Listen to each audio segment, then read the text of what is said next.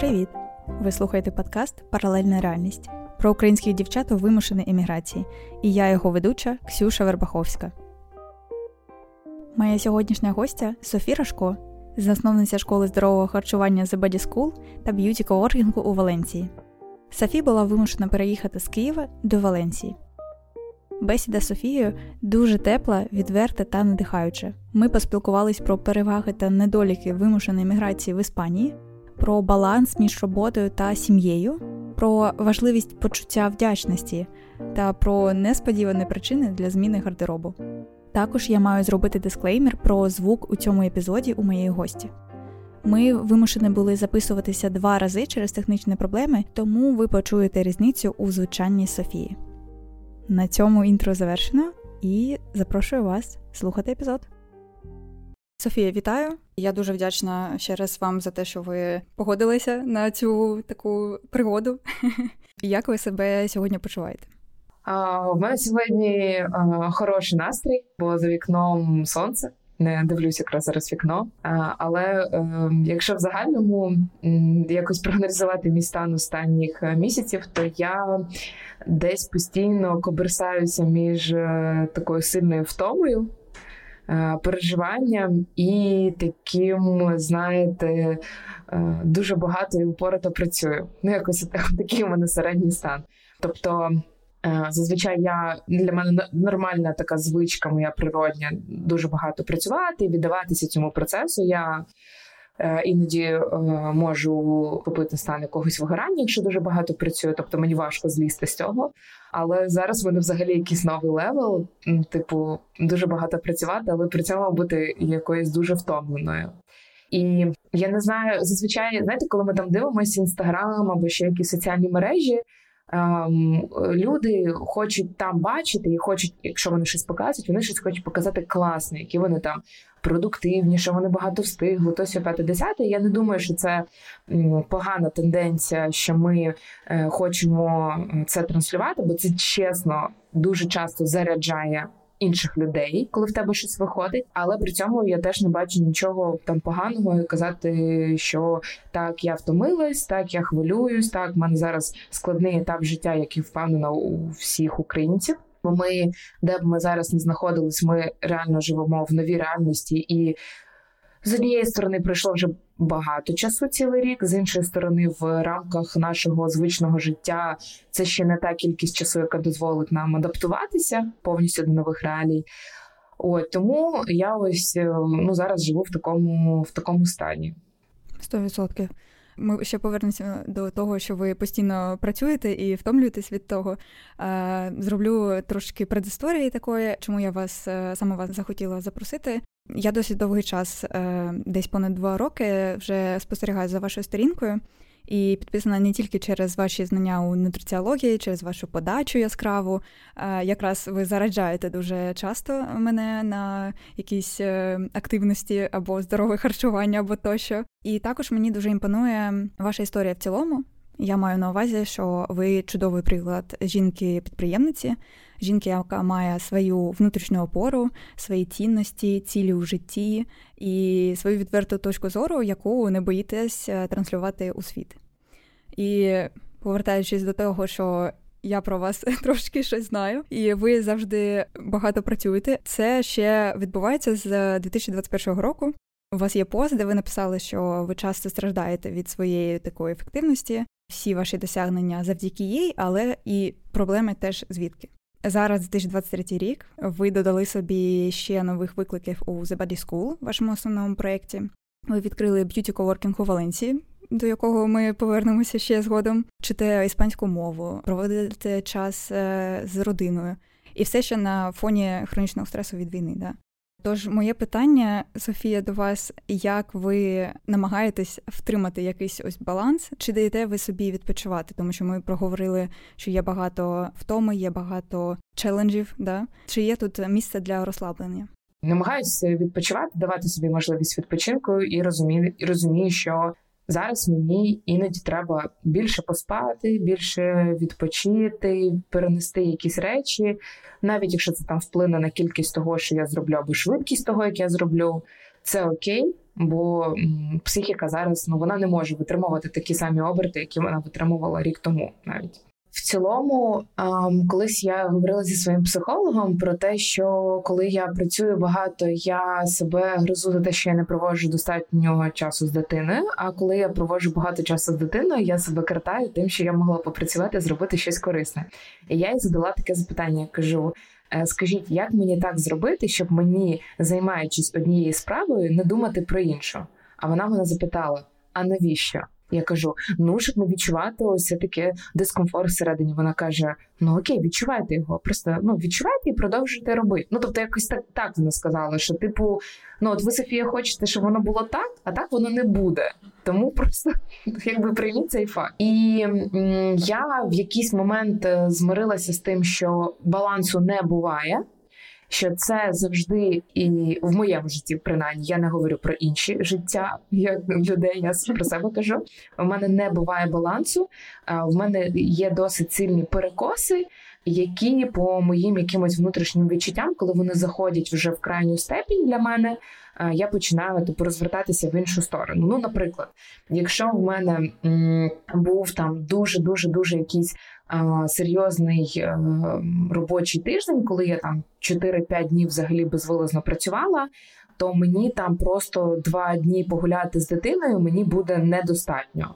Тобто для того, щоб вирівняти цей баланс, мені треба буде кудись, наприклад, з нею взагалі поїхати на 2-3 дні, щоб я от тотально тотально з нею провела. Або, наприклад, якщо там е, от як на днях у мене було, що я е, поїхала о сьомій ранку з дому і повернулася об 11, тобто я її взагалі ну, цілу добу не бачила. Е, то наступного дня, коли я прокинулася, я виділила половину дня робочого там до її першого сна, і ми просто пішли гуляти. І так, в мене є мені є що робити в цей час, бо це мій робочий час. Але я таким чином постійно відновлюю цей баланс і постійно думаю, що для мене зараз важливіше. Тобто для таких людей, як я, які дуже сильно а, залежать від досягнень в житті, тобто це дуже сильно на мене впливає. Е, я завжди схильна вибирати роботою роботу е, замість там якогось відпочинку, часу з родиною тощо. Але коли з'явилася дитина, вона на диво стала якимось таким стимулом, який може перекрити всі інші стимули, особливо в тому віці, в якому вона зараз є. Тому зараз я постійно в голові тримаю, що я їй зараз дуже потрібна, і так я встигаю дуже багато. Дійсно, в мене там є класні результати. Якби не було дитини, ці результати були б ще краще, але для мене е, важливо те, що цей час з нею якби зараз не втратити.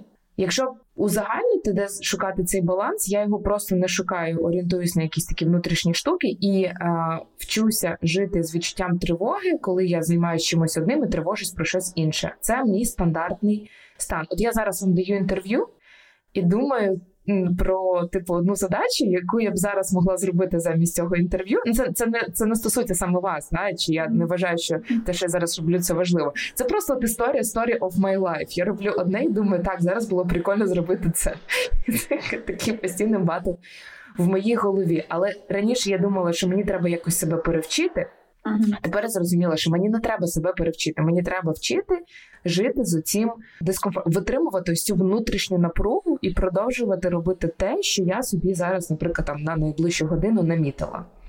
Ось чи допомагають вам з прийняттям своїх емоцій, своїх станів, ваші ранкові ритуали, медитація, спорт? Так, так. Я намагаюся на ритуали, е, ну якби їх все одно в своє життя втілювати. Е, це важлива частина. Мені потрібна рутина.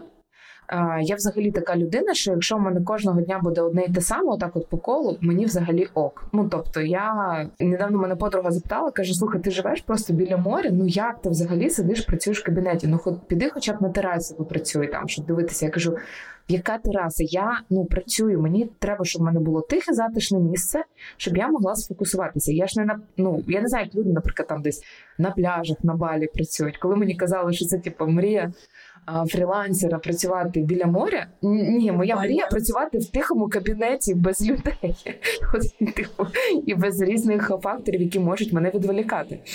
Але ритуали так, в мене купа різних ритуалів. Починаючи в ранішніх ритуалів, я дуже зараз намагаюся вставати до того, як прокидається моя дитина. Бо цей час, коли ти можеш, хоча б там 20-30 хвилин сам собі належати, коли ти можеш зробити якусь зарядку, е, попити води і просто там я не знаю, де хоча просто в телефоні позаліпати до того, як вона прикинеться, це вже клас.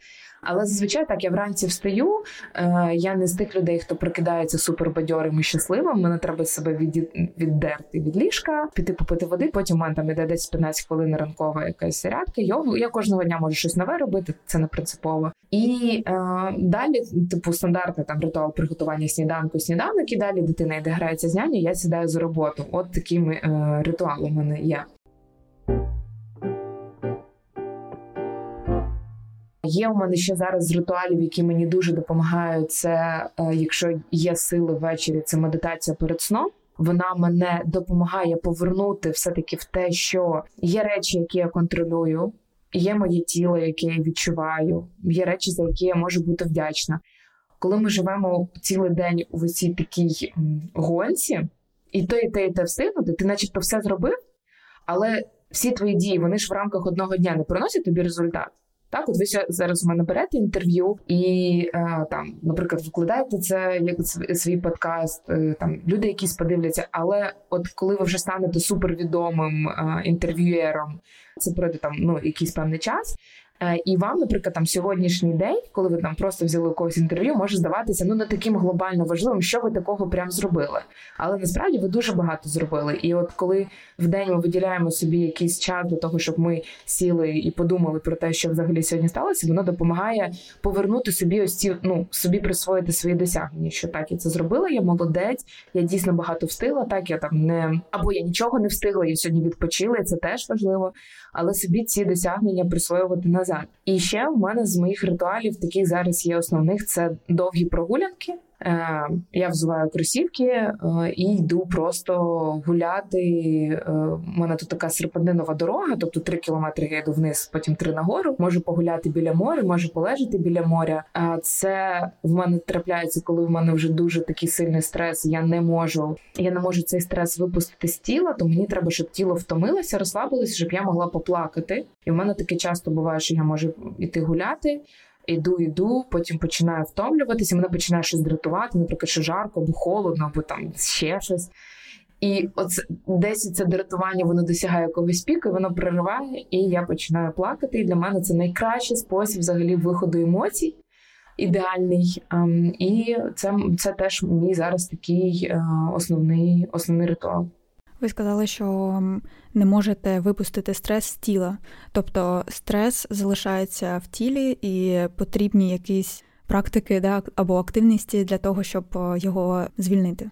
Так, є дослідження, які говорять про те, щоб завершити ну цикл стресу, для того, щоб допомогти нашим м'язам розслабитись, треба якесь фізичне навантаження. І зазвичай це е, навантаження до такого ступеня, коли тіло прямо втомлюється. Я не можу собі уявити, щоб в стані стресу я, наприклад, сіла в позу по-турецьки або в позу лотуса і почала там. Медитувати, просто я не знаю, слідкувати за диханням. Ні, у мене будуть думки роїтися в голові. Е, я не розслаблюсь, нічого. Ну тут це просто знаєте, це як якийсь поїзд, який вже їде на високих швидкостях, просто різко зупинити і сказати, що він подихав, типу, і не спішив, не нервувався. Отак от я себе відчуваю, коли я в стані стресу намагаюся себе змусити там сісти помедитувати. Але якщо це якесь тренування, отаке, щоб прям хардкор, щоб я втомилася, щоб мені було е, шкода себе, ну типу від того, що я страждаю.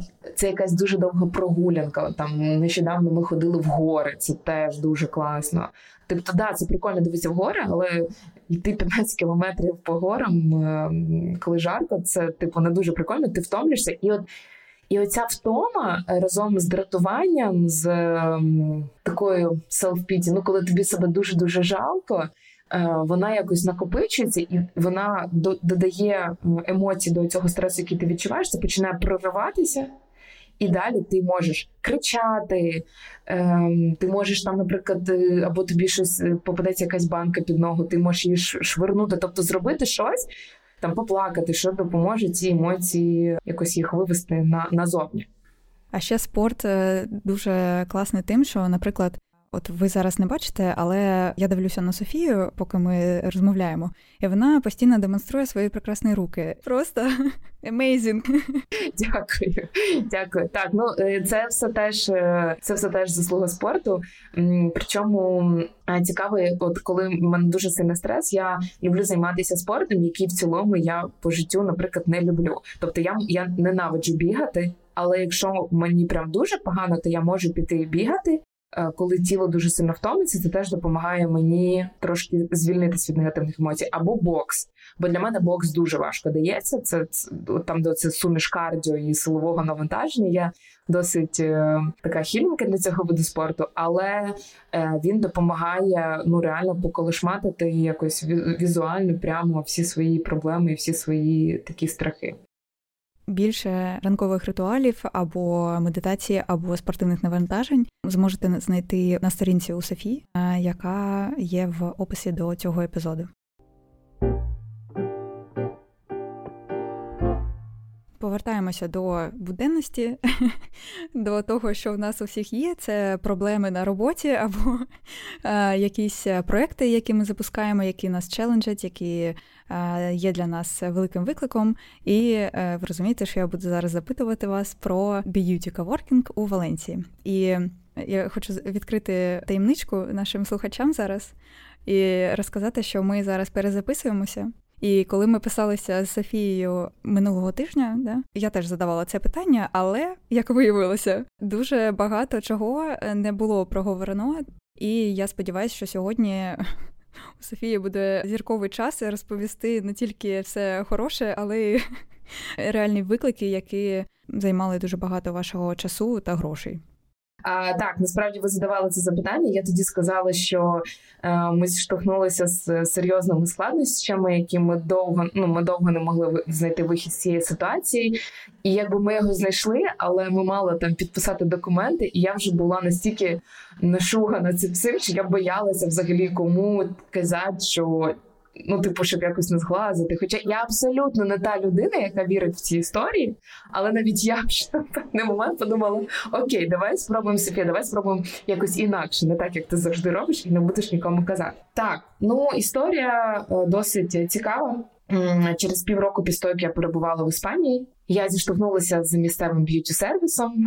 Це виявився цікавий, е, але не дуже приємний досвід. І е, через якийсь час, коли я почала зустрічати українських е, майстрів, б'юті майстрів, тут ось така ідея мені прийшла в голову: типу, відкрити простір. Саме мені не хотілося відкривати салон краси, це трошки інший формат. А саме хотілося відкрити б'юті коворкінг, якому будь-який майстер майстриня з України зможуть орендувати собі робоче місце і виконувати всі там б'юті послуги. Це зручно, тому що кожен майстер може формувати свій графік, свій прайс, працювати на своїх матеріалах. Адже ми розуміємо, що на прикладі нашого салону я бачу, що кожен майстер, який працює, це вже. Не те, що сформована там особистість, це вже сформований професіонал, який багато багато років працював по своїм якимось правилам, і об'єднувати це в якісь нові правила для всіх було б дуже дуже стресово. І для мене, так як у мене немає досвіду в цій сфері, і для дівчат. Тому ми вирішили, що вони будуть працювати от такого формату. Ми досить швидко реалізували цю ідею. Буквально за півтора місяці. Ми я відкрила компанію, стала щасливим, але не дуже платником іспанських податків. Знайшла юриста, хистора, це податківець знайшла архітектора. Ми знайшли приміщення, зробили ремонт, е, знайшли українського дизайнера, українських прорабів. Ну тобто, у нас такі, якби вечорниці на хаті, можна сказати. А, І е, так ми працювали, працювали, працювали. І потім, в якийсь момент, ми е, зіштовхнулися з тим, що приміщення, в якому ми е, працюємо, е, там треба було зробити певні реновації для того, щоб ми могли е, здійснювати там певні види діяльності. Ну в Іспанії, як і в усіх е, європейських країнах, ти не можеш просто взяти будь-яке приміщення і сказати, а я тут буду продавати ковбасу, або я тут буду робити манікюр. Ні, для кожного приміщення є дуже дуже дуже. Наскільки я тепер знаю, норми, І е, тут вийшла бага велика кількість факторів е, помилок ну людського фактору. Я можу довго е, розбирати е, в який момент щось пішло не так, але е, все таки я вважаю, що якщо я є засновником бізнесу, то це фінальна точка, якби провини і відповідальності це моя, бо я сказала це фінальне слово. Тому не хочу якось активно в це заглиблюватися. Ми думали, у нас було три варіанти: перше це закрити. Друге, це е, якось е, зробити реінновацію в нашому приміщенні, аби розширювати наші види діяльності і розширювати кількість майстрів, які можуть у нас працювати. Це виявилось технічно неможливо. На жаль, і третій був варіант, але це був навіть не варіант. Це таке типу було. Ну, якщо що, переїдемо в якесь нове приміщення. Ну, це було просто як е, такий трошки плювок в небо. Я не збиралася абсолютно цього робити, бо я знаю, скільки коштує ремонт, скільки коштує розробка ідеї. Ну Ну просто ні, просто я не хотіла цього робити. І а, коли я вже зрозуміла, що це не якби наш е, наш тільки варіант це переїхати, і якщо так, от прям по-чесному сказати, була одна дівчина в нашому коворкінгу, яка мені писала кожного дня. Вона працювала на сковоркінгу, написала кожного Софія, є новини, є новини. І якщо чесно, мені було так якось, типу, от вона, ну чужа для мене людина. Абсолютно, це людина, просто яка орендує у нас місце. Да? Ну ми знайомі, але я з нею познайомилась там три місяці тому. І якось я так подумала: ну я ж я не можу підвести. Ну я не можу підвести. Тому е, почався ось цей етап пошуку приміщення нового. Це просто пекло. Е, я дуже хочу вірити, що мені більше не доведеться такого робити, тому що тепер, коли в мене вже були всі знання по всім нормам, по всім правилам, по всім нюансам, це просто було. Ми приходили на нову локацію з нашим адміністратором Дашею. І я казала, яка у вас тут висота від підлоги до стелі? Вони казали, така я казала до побачення. І ми йшли в інше приміщення. Яка вас ширина цього дверного прийому? Вони кажуть, там, наприклад, 90 сантиметрів. Така, ага, окей, нам не підходить до побачення. Тобто, вже від цієї кількості деталей, від цього чек-ліста, який в мене був, мені реально ставало погано, бо я ну не вірила, що ми зможемо знайти класне приміщення в класній локації. Це було це було ну багато було факторів. І у нас ще дуже складне приміщення, тому що у нас має бути open space, де працюють перекорі. У нас має бути місце для манікюру, педикюру, і ще окремі кабінети для е, там інших спеціалістів. Тобто, ну це типу mission impossible таке знайти. І тут ми знаходимо це приміщення і чекаємо довго е, всі ці моменти там підпису документів, е, оформлення і тощо. І це теж не, не, не найшвидші люди, іспанці. Але ми підписали вже ці документи, і тепер ми починаємо робити новий ремонт. І мені вже зараз не шкода, е, ну мені вже зараз не боляче про це говорити, бо пройшло досить багато там два-два з половиною місяці, як я дізналася і змогла прожити вже цю інформацію. Е, я вже можу про це спокійно говорити. Ем, мені дуже подобалось місце, яке ми створили. Воно дуже красиво. Воно там є кольори українського прапору, тобто нам вдалося це відтворити. І ми розуміємо, що приміщення, в яке ми переїжджаємо, воно геть інше. Воно дуже класне, але нам доведеться там продумувати е, інші дизайнерські рішення по-іншому відображати, що це український простір. А я так, але з іншої сторони, я думаю, але Україна вона така багатогранна, що ну не лише кольорами прапора ми можемо показати, що це Україна. Так ну у нас ще багато чого є, чим ми можемо якось прикрасити. Ось це така така історія. Сподіваюся, що через е, місяць у нас буде інший якийсь хеппі-енд, наш великий переїзд. Але Ось ось так. Я дуже сподіваюся, все ж таки поїхати до Валенції перше. А по-друге, це потрапити до вас, до коворкінгу. І всі, хто вже в Валенції або збираються туди, будь ласка, записуйтесь до українських майстрів. Посилання на б'юті коворкінг теж є в описі до цього епізоду. Ми чекаємо, приїжджайте в гості. Е, місце нове, неймовірне. Я я навіть трошки рада, що ми зараз приїжджаємо, бо коли ми тільки тоді починали, я нічого не знала про це місце. Ну, місто Валенція, і я не знала ні про райони, ні про класні райони. А зараз ми приїжджаємо, знаєте, в таку, скажімо, іспанську кончу заспу, валенсіанську кончу заспу. От я б так сказала. Тобто, це такий най, найелітніший, най, найкрасивіший, на мою думку, район, супертихий. Там дуже багато українців українців живе, так що я думаю, нам буде там класно.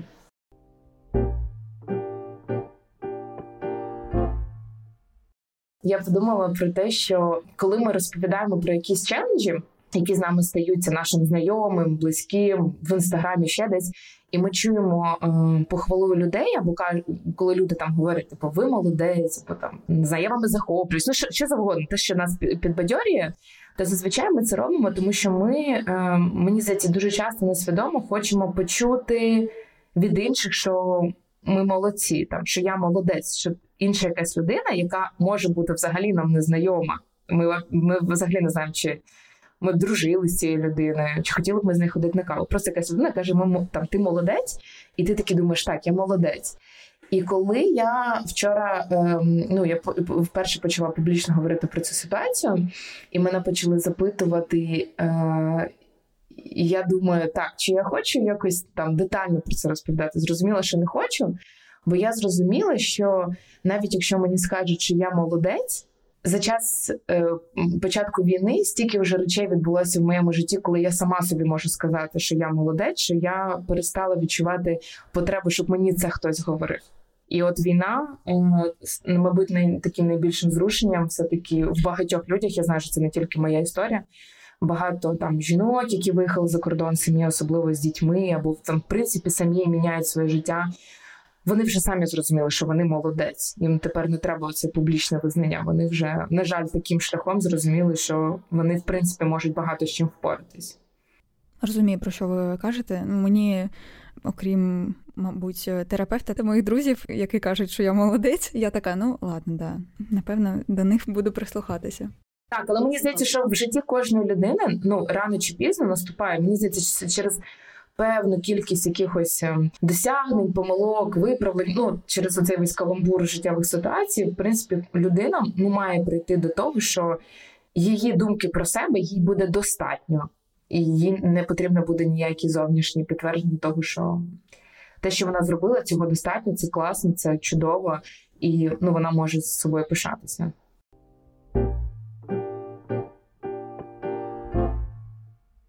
Вашому проєкті The Body School 2022 рік був дуже насиченим. Ви зробили декілька змін в інтерфейсі, переписували матеріали, переходили на нову географію. Але яким для вас був е, головний виклик після початку повномасштабної війни? В першу чергу, так як ми завжди орієнтуємося, для нас найважливіший показник в бізнесі це результативність клієнтів.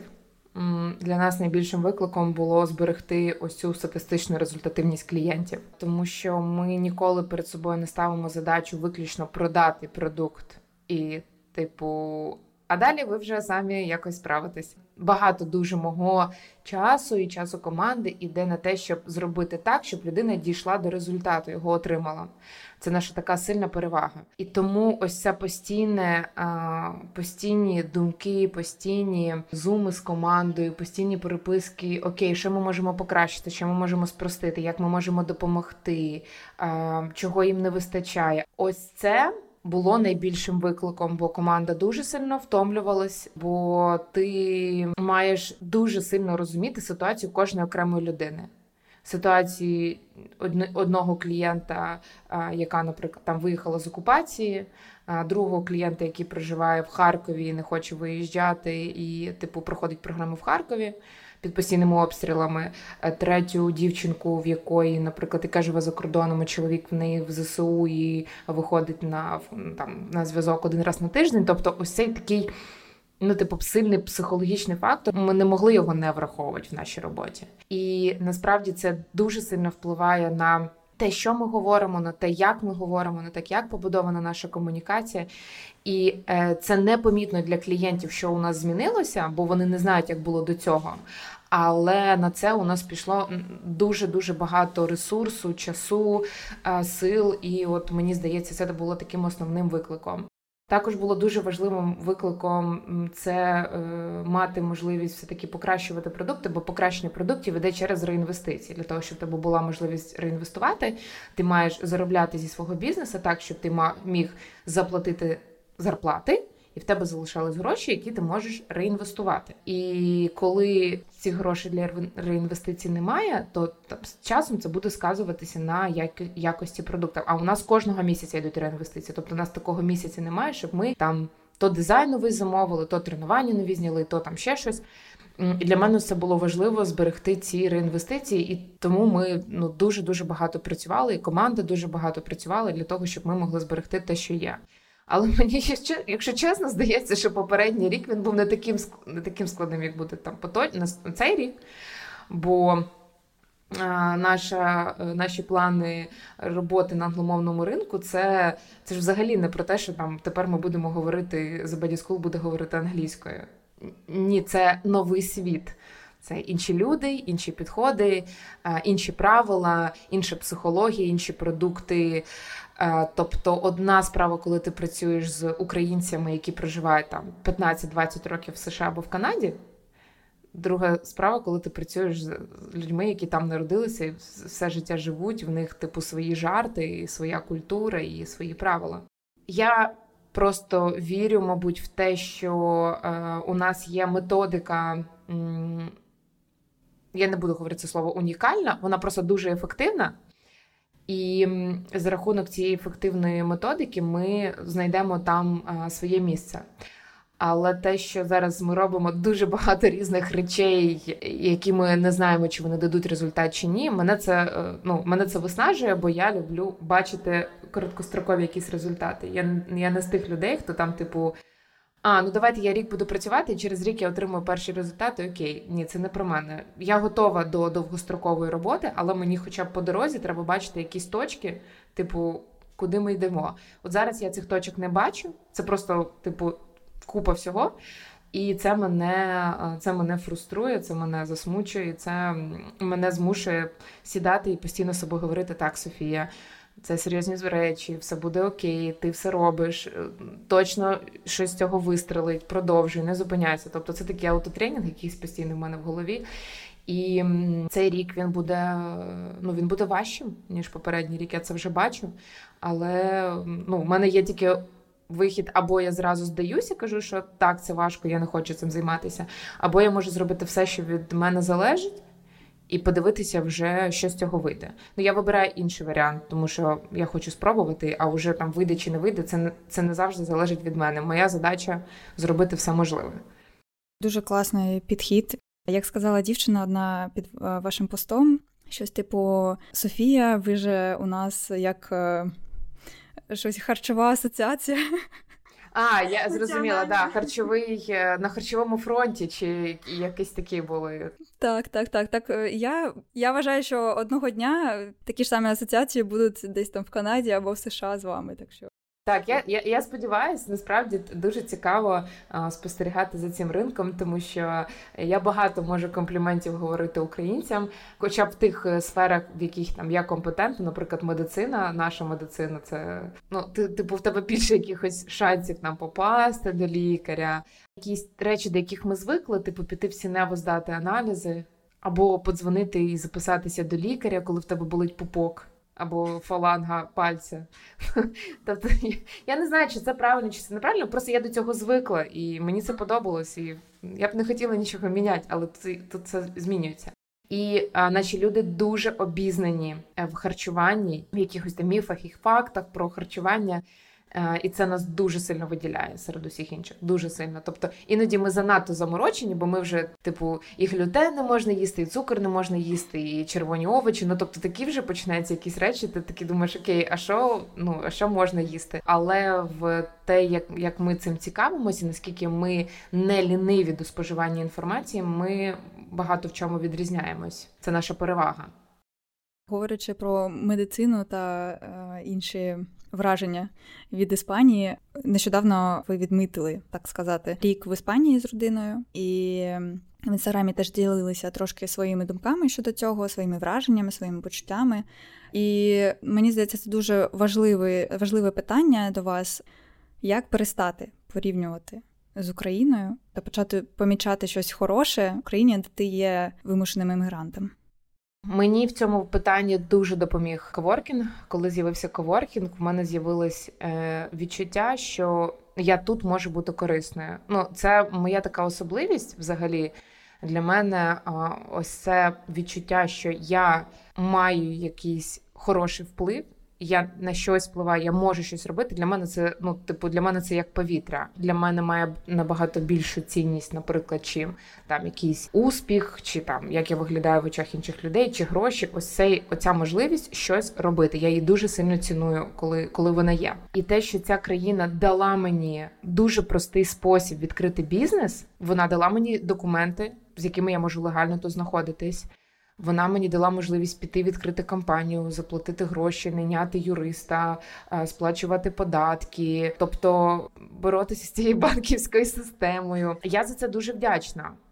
Але як перестати порівнювати? От ви зараз мене запитуєте, і мені допомагає думка про те, що я ну не відчуваю себе якби не іммігрантом, ні біженцем, не переселенцем. Я відчуваю себе людиною, яка зараз тимчасово проживає, наприклад, в якійсь країні. І це я можу змінити цю країну, можу поїхати в іншу країну. Тобто мене ніч, ні, нічого мене не зупиняє. Бо коли ти, наприклад, думаєш, що все, ти там, ти тут не свій, тобі треба додому, або навпаки, тобі треба тут звикати, бо ти не знаєш, коли ти повернешся додому. Ти, начебто, маєш прийняти, що ти стаєш е, частиною іншої культури. А я ну, собі цю думку не допускаю. Я більше відношусь до людей, які е, думають, що у мене є моя національність моя батьківщина, вона ніколи не зміниться. І я людина, яка просто може жити в різних країнах. От. Типу, такий підхід він мене він мене заспокоює, він дає мені можливість зрозуміти, що я якби людина світу. Що мені ще допомагає не порівнювати, це розуміння того, що ну мені ніщо ніколи не замінить ем, місце, де я виросла і де я народилась. Тому що якщо я буду порівнювати Київ з Валенцією, то я просто буду дряпати рани у себе на серці постійно. Бо ну що що я можу зрівняти з е, відрадним, де я вчилася в НАУ і де проходили там, де стояв мій гуртожиток, і там, де ну там могло бути не дуже чисто, і типу не дуже якийсь файний район. Але я його люблю, бо там проходило моє студентство. Або що можна взагалі порівняти з весною в Києві? От що можна порівняти з травним місяцем в Києві? Нічого. Тобі ніякі острови, ніякі інші країни ніколи не перекриють ось цю зелень. Ось це таке відчуття, що типу все взагалі зашибісь в цьому житті. І я для себе ці речі розділяю. Я думаю, о, класно, що там, наприклад, я можу купити зараз е, взимку в супермаркеті взагалі, ну тобто асортимент супермаркеті і ціни не міняються відповідно до сезону. Я думаю, типу, класно, що я можу не носити теплий одяг, що я можу піти зі своєю дитиною до моря. Але в мене був шанс подорожувати і до цього. Я багато дуже де була. Мені ніколи цього не не вистачало в Києві. Ну тобто я нормально відносилась до зими, до снігу, до всього. Тобто мені є речі, які тут подобаються, я за них вдячна, і я намагаюся ними насолоджуватися, але я спокійно без них жила, і мені було класно вдома. Зараз я просто розумію, що ну я для себе приймаю рішення залишатися тут, просто якось уживатися з там недоліками, які, наприклад, мене тут дратують. Бо є речі, які ну реально мене дратують, коли я вже трохи вивчила іспанську, і я змогла почати сваритися з людьми то мені прям полегшило. Тому що коли тобі, наприклад, там щось тебе не обслуговують, або тобі якусь говорять взагалі хінею, і мене це обурює. Я хоча б можу тепер відповісти іспанською. Бо раніше в мене ці всі почуття піднімалися, і я хотіла сказати, я переходила на англійську, вони мене не розуміли, і я розумію, що я не можу це відчуття реваншу отримати. Зараз, коли я вже знаю іспанську і можу типу швидко говорити і підвищувати тон і махати руками, так як вони махають. Мені стало легше справлятися з тими ситуаціями, які мене не влаштовують. І е, розуміння того, що скільки я тут не прожила ще місяць, ще рік, ще все життя не знаю, я ніколи не стану частиною цієї культури і будь-якої іншої культури ніколи. То я просто намагаюся отримувати ті переваги, які тут є. Ну і все, і бути і бути вдячним, бути ну відповідальним громадянином зараз там цієї країни, де тимчасово є, платити податки, нормально їздити, не паркувати машину на інвалідних місцях, не грубити, коли там на тебе ніхто не наїжджає, і ще якісь штуки. Тобто бути достойним представником України, який тимчасово переживає проживає в Іспанії. Ось так. Дуже розумію це, і мені імпонує ця думка, що Кожна людина, яка нас зустрічає, нас, типу, мене, вас, да, там ще когось, е, українця, то ми є як олицетворінням всієї України, так для цього конкретного. Так для мене, наприклад, загадка, коли е, я гуляю в парку з дитиною. Ми просто гуляємо. До нас підходить якась людина, починає з нами щось говорити. Це для них нормально. А потім кажуть, що типу, ви українці. Тобто, ну вони не чули мою мову. Я не говорила з дитиною. Вони нас відрізняють, вони дуже добре відрізняють українську мову наприклад, від російської мови, і ти розумієш, що ну так, ти от ти своїми вчинками ти створюєш ось це типу обличчя українців в їх в їх очах, і ну ти не хочеш якось створювати якесь погане враження.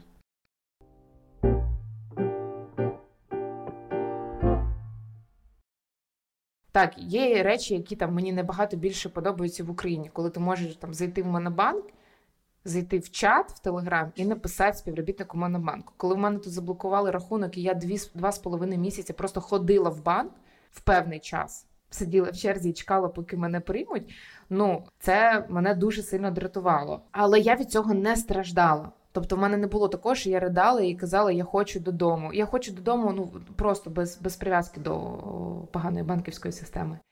Тобто помічати цю різницю, дратуватись або навпаки радіти, що тут є якісь там переваги, але щоб це не руйнувало. От коли це руйнує, тоді це ну тоді з цим важко якось дуже уживатися.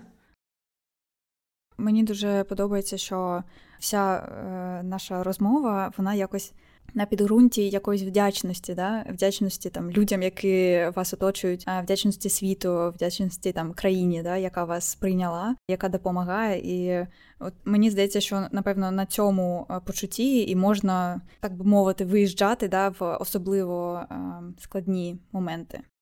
Так, е, тому що. Ну тому що це відчуття вдячності, воно тебе просто повертає і нагадує, що ти маєш. Ну що що в тебе вже є. Тому що ми можемо хотіти дуже багатьох речей в своєму житті, і цей список він ніколи не буде ставати меншим, він буде ставати більше. Ти чогось досяг, ти хочеш наступного, ти купив собі першу машину, ти хочеш наступну кращу машину. Ти маєш уже фінансову змогу е, орендувати собі не кімнату в гуртожитку, а окремо якусь маленьку поганеньку квартиру. То туди переїхав, думаєш, як би вже наступну квартиру орендувати, потім купити купити, потім більше. Ну тобто, це список він безкінечний. І це нормально хотіти більшого, бо це наша природа, людська така жадібна. Але при цьому, коли ти хочеш більшого, тобі ну треба повертати себе назад і і просто згадувати, що е, що в тебе є. От мене, наприклад, це зараз не якісь там високі слова. Але коли я думаю про те, що я можу, наприклад, вранці просто встати на свої дві ноги і піти що я можу бачити своїми очами цей світ, що я можу своїм ротом говорити слова, що я можу чути, що я можу обійняти свою дитину. Ну тобто, що я просто функціонуюча, мій організм функціонує. Це мене дуже рятує. Я колись е, дивилася один фільм, який мене дуже сильно вразив, і він мене якось змусив е, взагалі цінувати е, те, що у мене є. Наприклад, ой, фільм називається, якщо я не помиляюсь, метелик у скафандрі, але я можу зараз помилятися. Суть фільму в тому, що у чоловіка стався інсульт. І він повністю був прикутий до ліжка. Він не міг не говорити. Він чув, але він не міг говорити, не міг е, рухати ротом, і він був повністю е, ну паралізований. І він писав свою книгу таким чином, що приходила медсестра, вона йому читала алфавіт, і на певній букві він а, кліпав око, і вона цю букву записувала. Таким чином він писав: ось це для мене, коли людина в суперскладних умовах знаходить спосіб комунікувати зі світом робити те, що вона може, кліпати очима. І це я думаю, що у кожного з нас є такі речі, за які ми можемо бути вдячні, і ті речі, які можуть нас в певні моменти роб... ну просто типу тверезо нас отак от потрусити, як грушу, і сказати: слухай, дивись, ну от, от є це, і це типу дуже важливо. І ми можемо якось з цим стартувати. Я не говорю про про якісь моменти. Ну, ми зараз говоримо про війну і про те, що є жахливі втрати, які ну ти не можеш собі це ніяк раціоналізувати і ніяк пояснити, і ні на що інше спертися. Ну, те, що відбувається, це трагедія. І коли я задумуюсь про те, як люди це переживають, ну я дуже слабка людина. Я не знаю, як я б справилася з багатьма цими речами. Тому я зараз говорю про якісь е, типу ну рядові ситуації, да, коли ми е, ми переживаємо якийсь стрес, якийсь дискомфорт, і ми можемо на щось спиратися. Коли ми говоримо про якісь трагічні втрати. Я я не думаю, що я маю право взагалі будь-які рекомендації тут давати, висловлювати свою думку. Я можу тільки глибоко співчувати цим людям, бо цього не має бути. Ні при яких умовах цього не має ставатися, і ті люди, які це спричинили, вони мають понести обов'язково покарання за це. Але коли ми говоримо про е, ось цей дискомфорт, який ти там можеш відчувати, коли ти проживаєш за кордоном, да, про якісь такі побутові речі, то мені допомагає іноді собі нагадувати про те, що я маю, а не тільки про те, чого я не маю, що я е, там хотіла б, а зараз я не можу це досягнути.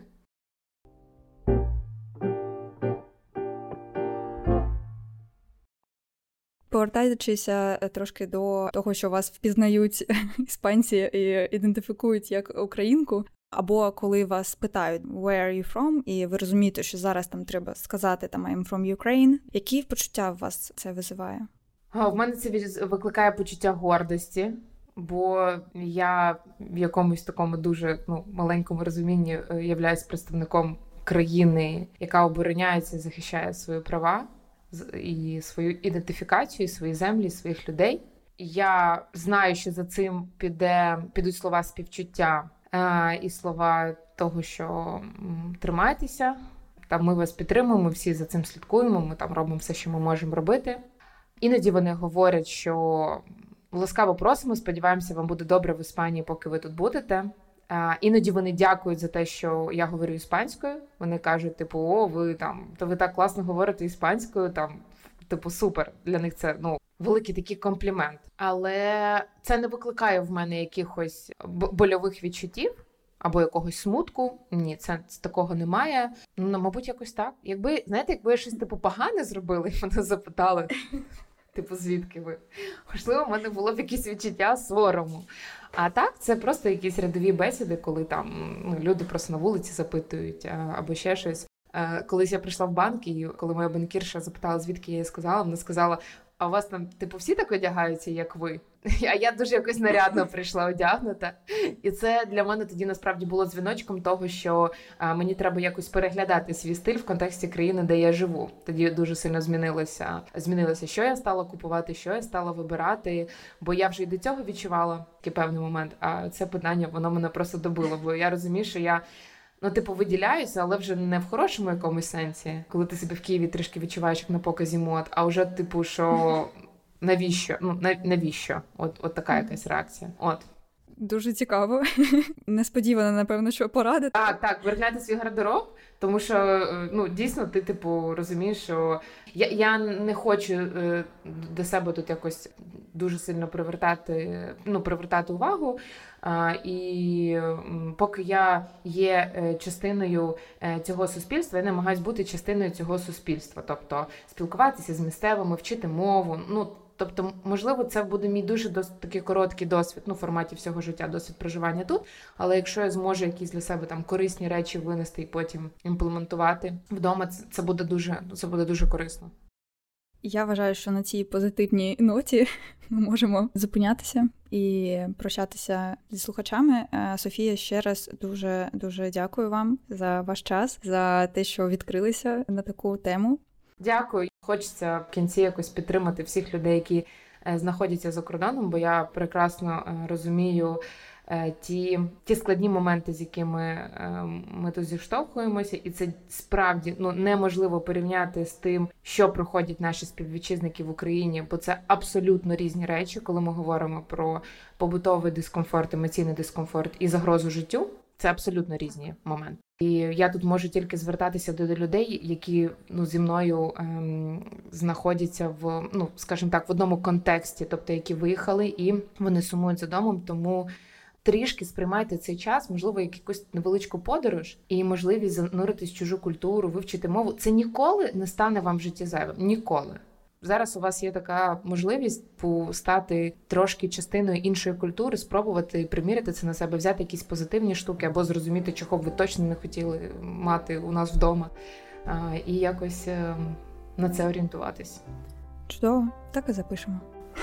Супер. Дякую вам за прослуховування. Підпишіться на мій інстаграм, щоб не пропускати анонси нових випусків, щоб побачити додатковий контент від гостей паралельної реальності, а саме від Софії. Та буду рада почути ваш відгук. Почуємося вже наступного разу, де буде історія української фотографині, що вимушена була переїхати у Лондон.